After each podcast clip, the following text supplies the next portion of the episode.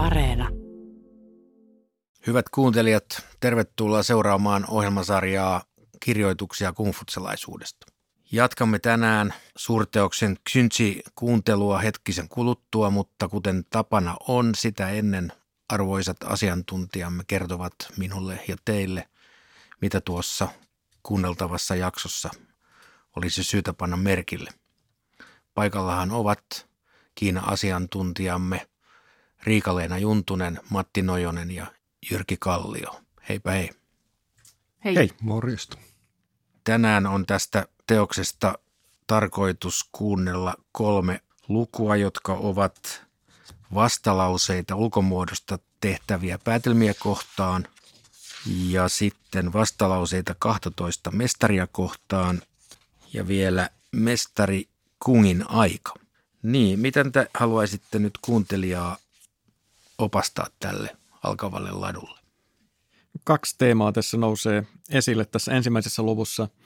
Schüntze sanoo, että ihmiset eroavat eläimistä siinä suhteessa, että ihmiset ymmärtävät, että miesten ja naisten pitää olla erilaisia.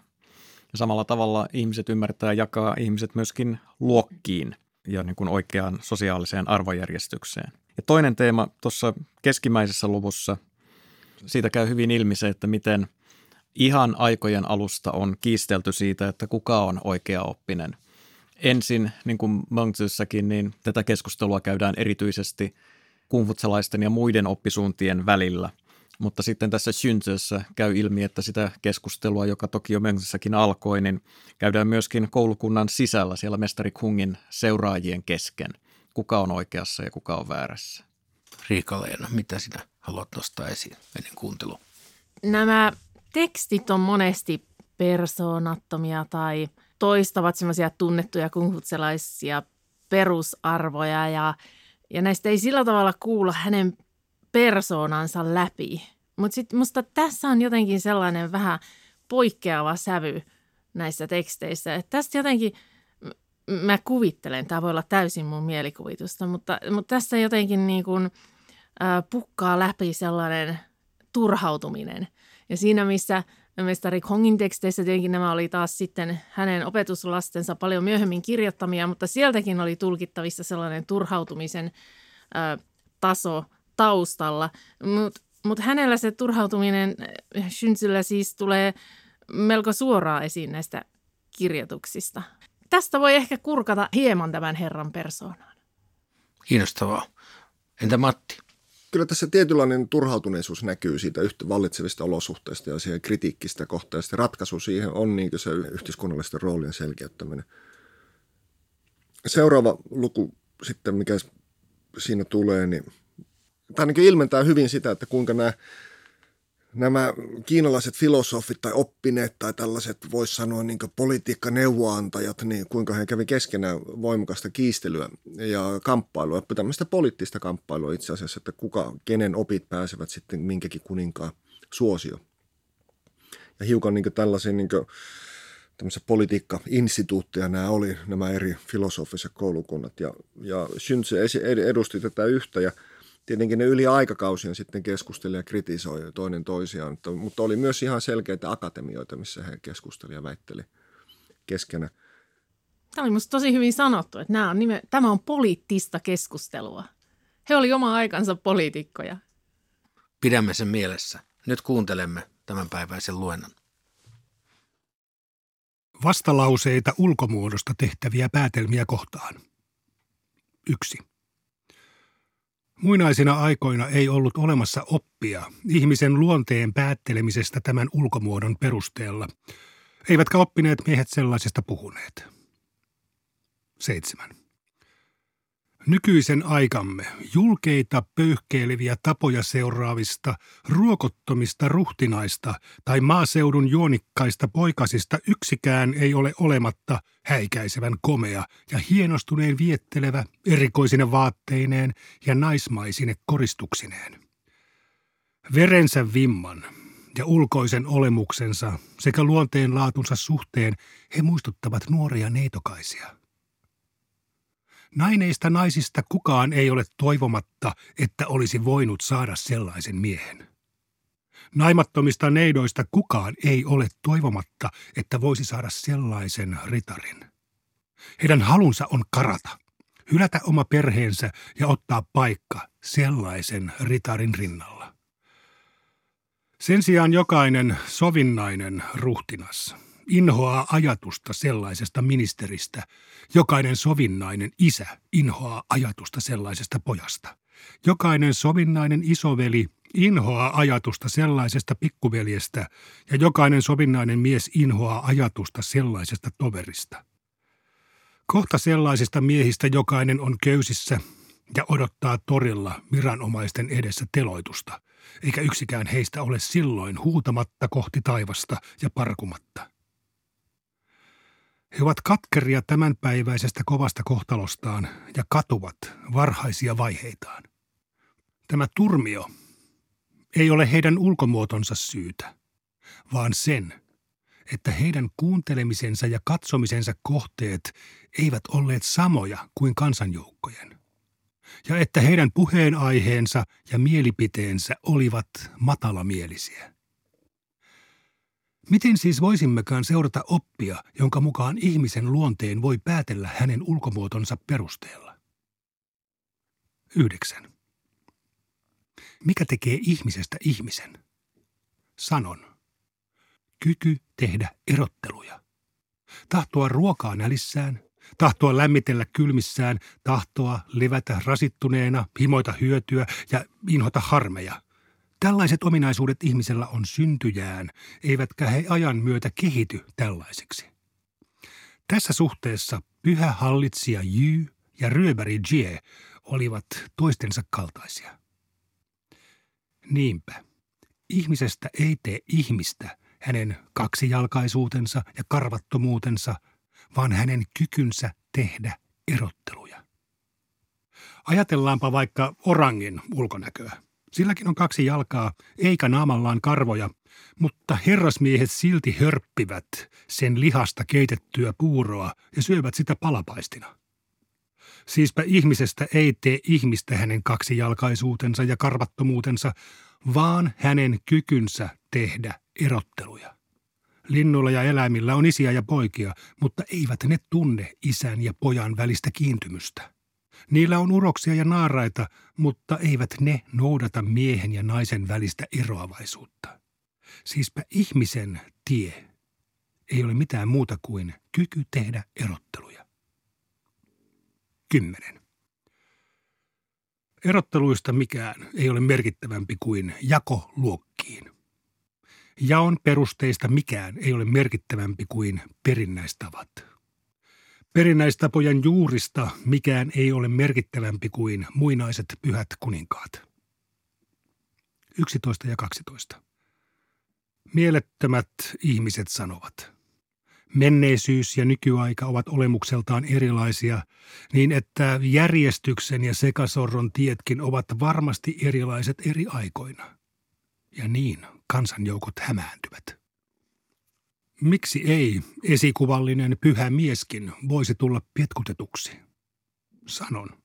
Pyhät miehet käyttävät itseään vertailukohtana. He käyttävät ihmistä ihmisen vertailukohtana, olemusta olemuksen vertailukohtana ja luokkaa luokan vertailukohtana. He vertaavat saavutuksia puheisiin.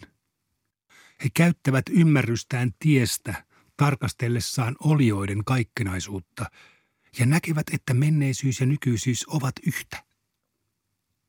17.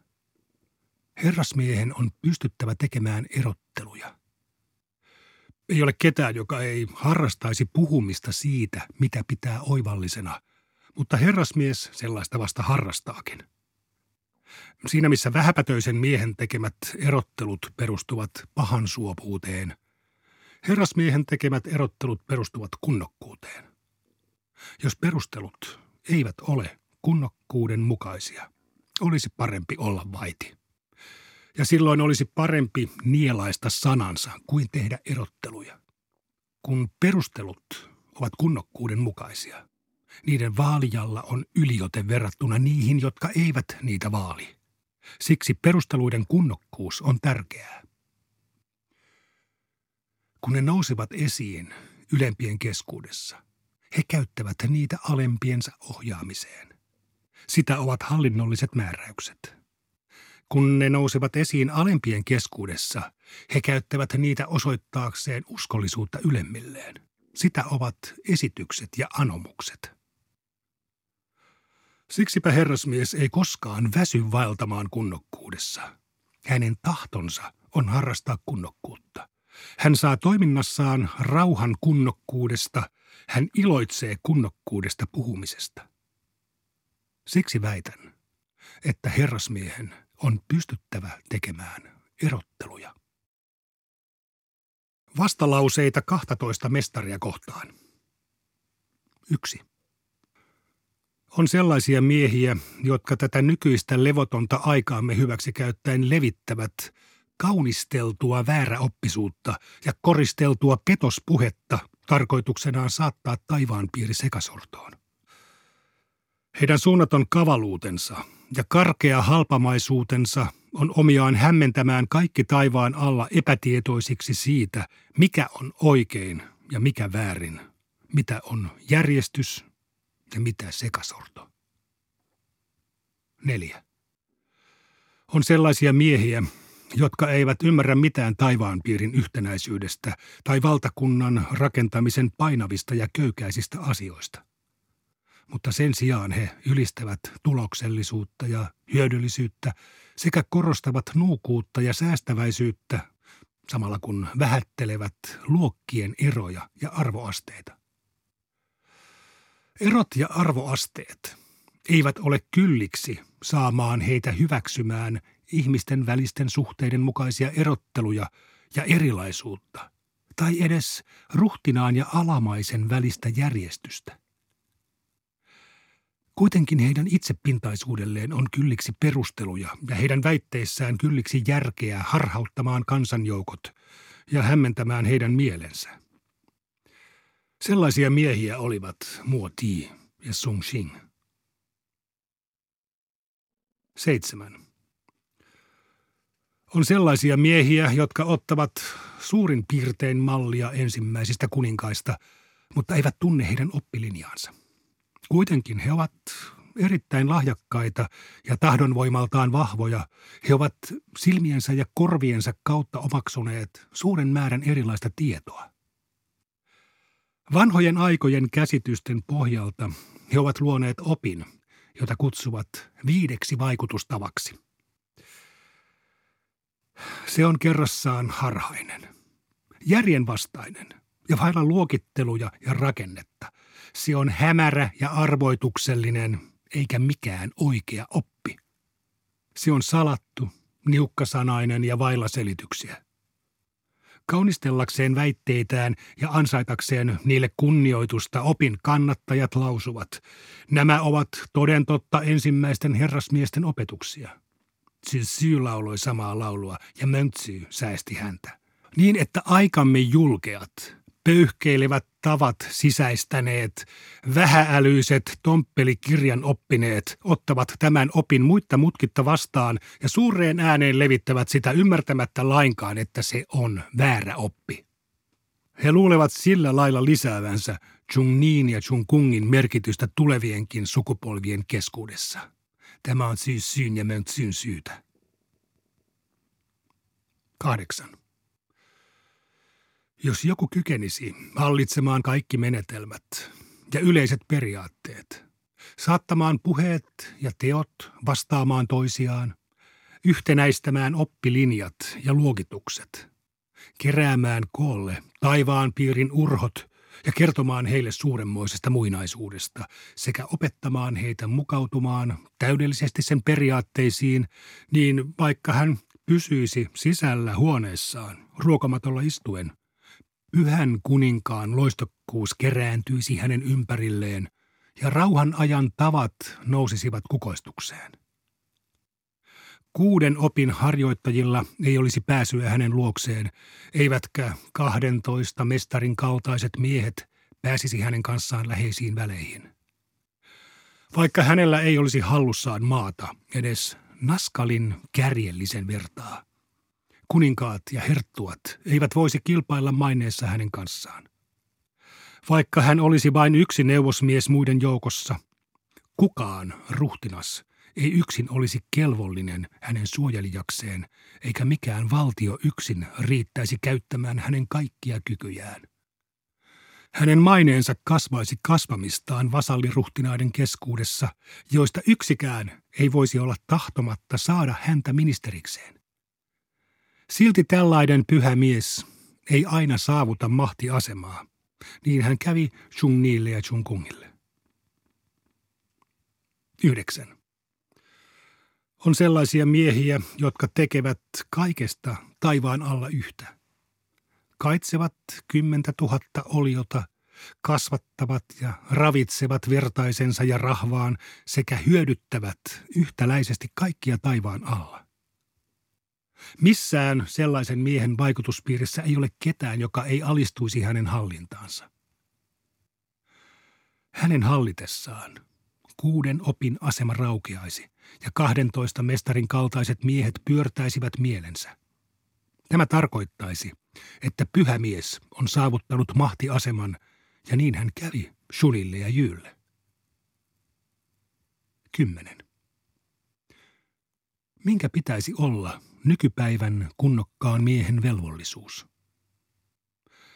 Korkeassa asemassa olevan miehen tulee ottaa mallia Shunin ja Jyn hallinnosta, ja alhaisessa asemassa olevan miehen tulee ottaa mallia Chungnin ja Chungkungin oikeamielisyydestä. Sitten kummankin tulee ottaa tehtäväkseen 12 mestarin puheiden tyrehdyttäminen. Jos toimitaan näin, taivaan piirin harmit häviävät. Kunnokkaiden miesten tehtävä tulee täytetyksi ja pyhien miesten jalanjäljet tulevat näkyviin. Mestari Kungin aika. 7. Kaikkialla taivaan alla pätevä käyttäytymisen taito on sellainen, että palvellessasi ruhtinasta urasi etenee varmasti luistavasti ja ponnistelusi tullaksesi mieheksi tekevät sinusta varmasti esikuvallisen. Pysy käytöksessäsi lujana, äläkä jaa sydäntäsi kahtaalle. Osoita ruhtinaasi ensiarvoisuus kunnioituksella ja arvostuksella, ohjaa itseäsi uskollisuudella ja luotettavuudella – Noudata säädettyjä tapoja huolellisesti ja tunnollisesti, varjele niitä rehtiydellä ja vilpittömyydellä. Seuraa niitä myös ahdingossa ja köyhyydessä. Jatkan niistä puhumista kiihkolla ja voimalla. Vaikka ruhtinaasi ei huomioisi sinua, älä anna sydämesi katkaroitua ja myrkyttyä. Vaikka saavutuksesi olisivatkin kovin suuret, älä anna hyveellisyytesi ylpistää ilmettäsi. Vaadi vähän, mutta anna panoksenasi paljon. Älä väsy tuntemaan kiintymystä ja kunnioitusta. Tällä tavoin asiasi eivät koskaan ole sujumatta. Palvellessasi ruhtinasta urasi etenee varmasti luistavasti ja ponnistelusi tullaksesi mieheksi tekevät sinusta varmasti esikuvallisen. Tätä voi sanoa kaikkialla taivaan alla päteväksi käyttäytymisen taidoksi. Kahdeksan. Nuoremmat palvelevat vanhempia. Vähäarvoiset palvelevat korkea-arvoisia, ja ne, jotka eivät ole herrasmiesten veroisia, palvelevat jaloja. Tämä on oikeamielisyyttä, joka pätee kaikkialla taivaan alla. On tosin miehiä, joilla ei ole mahtiasemaa muiden yläpuolella, mutta joille asema muiden alapuolella on nöyryytys. Heillä on kunniaton sydän. Vaikka heidän pyrkimyksensä eivät välty heidän sydämensä kunniattomuudelta, eivätkä heidän käytöksensä heidän tiensä kunniattomuudelta, he havittelevat itselleen herrasmiehen tai esikuvallisen miehen mainetta. Sellaista voi verrata siihen, että makaa vatsallaan, mutta haluaa nuolla taivasta. Tai että yrittää pelastaa hirttäytyneen kiskomalla tätä jaloista – jos sellaisesta mainitsee, kaikki tietävät, ettei se ole mahdollista. Mitä enemmän yrittää, sitä kauemmas päämäärä loittonee. Siksi herrasmies taipuu, kun on taipumisen aika. ja suoristautuu, kun on suoristautumisen aika. No niin, siinä tuli Aimo Annos filosofiaa, poliittista filosofiaa ja oikeastaan myös ihan silkkaa polemiikkia juuri näihin, näihin koulukuntakiistoihin viitaten, joista mainitsitte ennen kuuntelua. Olisi houkuttelevaa luoda näistä koulukunnista ja kiistoista analogioita suomalaiseen puoluepolitiikkaan, mutta ehkä jätämme sen tekemättä, koska emme ole politiikkaradio ja eduskuntavaalitkin ovat yli vuoden päässä edessäpäin. Mutta miten haluaisitte nyt lähestyä tätä kaikkea, arvoisat läsnäolijat? No, nykypäivän analogioita kyllä voidaan tästä vetää muitakin. Ja on, on aika tavallaan hauskaa, että joskus nämä tekstit osuu suoraan ajan hermoon. Nyt tämän vuoden 2021 aivan alussa Kiinan opetusministeriö hyvin voimakkaasti esitti huolensa siitä, että kiinalaiset nuoret pojat naismaistuvat, ottavat mallia korealaisten poikabändien tyttömäisesti pukeutuvista laulajatähdistä ja pitivät sitä hyvin, hyvin huolestuttavana asiana. Ja tässähän Shunzen vastalauseita ulkomuodosta tehtäviä päätelmiä kohtaan tämän luvun alussa niin kerrotaan juuri tällaisista juonikkaista poikasista ja ruokottomista ruhtinaista, jotka ovat häikäisevän komeita ja vietteleviä, hienostuneita erikoisine vaatteine ja naismaisine koristuksineen ja muistuttavat nuoria neitokaisia. Eli jo silloin Shunzen aikaan miesten naismaisuutta pidettiin syystä tai toisesta ongelmallisena ja sitä pidetään 2000 vuotta myöhemmin edelleenkin ongelmallisena. Mun mielestä tämä oli todella hauska pätkä siinä, siinä mielessä. Tässä oli niin juuri näin, niin kuin sanot, niin filosofiaa, poliittista filosofiaa. Ja tässä Shinze itse asiassa itse sortuu siihen, mitä vastaan hän pyrkii kontrolloimaan. Että se vaikuttaa, että osa näistä tekstinpätkistä on kirjoitettu täydessä vimmassa ja hyvinkin poleemisesti ja nykypoliittista käsitettä käyttäen populistisesti, jolla hän niin pyrkii ottaa kantaa tällaisiin hänen mielestään yhteiskunnallisiin ilmiöihin, jotka on niin jotenkin vääristää jotain hänen perusarvoja. Ja siinä mielessä mielenkiintoista. Sen lisäksi niin kyllä tämä niin sitten itse luo edelleen tätä tällaisena niin yhteiskunta filosofisena tai poliittisena tekstinä myös, myös tätä pätkää. Eli, eli hän puhuu niin ihmisestä, että mikä, mikä tekee ihmisestä ihmisen, niin se on kyky erotella. Mutta myös erottelu eläinten ja ihmisten välillä mikä tekee ihmisestä, miten se ihmisen erottaa luonnon muista ilmiöistä, niin kuin tulesta ja vedestä. Niillä on energiansa, mutta niillä ei ole elämää. Tai sitten kasveilla ja puilla on elämää, mutta niillä ei ole tietoisuutta. Ja sitten eläimillä on tietoisuus, mutta mitä niiltä puuttuu? Niiltä puuttuu oikeudenmukaisuuden taju. Mutta ihmisellä on kaikkia näitä. Silloin energiaa, silloin elämää, tietoisuus ympäristöstä, mutta myös sitten oikeudenmukaisuuden taju. Mutta tämän lisäksi tarvitaan muita elementtejä siihen, että yhteiskunta toimii hyvin ja, silloin me tullaan siihen perinnäistapoihin edelleen. Sitä rakentuu kokonainen yhteiskuntafilosofinen tällainen työkalu, minkä kautta voidaan hallita yhteiskuntaa. Siinä on tiettyjä peruskäsitteitä. Riikaleena, tämä psykologinen näkökulma tähän kirjoittajaan ja päähenkilöön, miten sinä nyt sitä tulkitsisit? Mä jäin miettimään näiden ajattelijoiden luonnetta konservatiiveina. Eli vaikka jotenkin ajattelee, että heidän luomansa ajatusmalli oli siellä niin kuin sen yhteiskunnan modernissa päässä ja, ja koulutetussa päässä. Ja, mutta sitten kuitenkin tästä jää niin kuin sellainen fiilis, että tämän ulkonäköasioiden kautta tämä jotenkin symboloi heidän konservatiivisuuttaan. Sitä, että he ei ollut niin näyttäviä.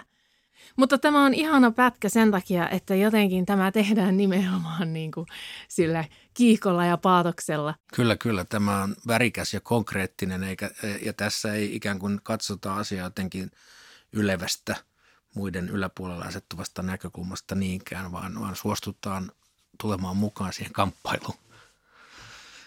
Näihin ajatuksiin päätämme tämänkertaisen jaksomme ja jatkamme jälleen viikon kuluttua. Kuulemiin.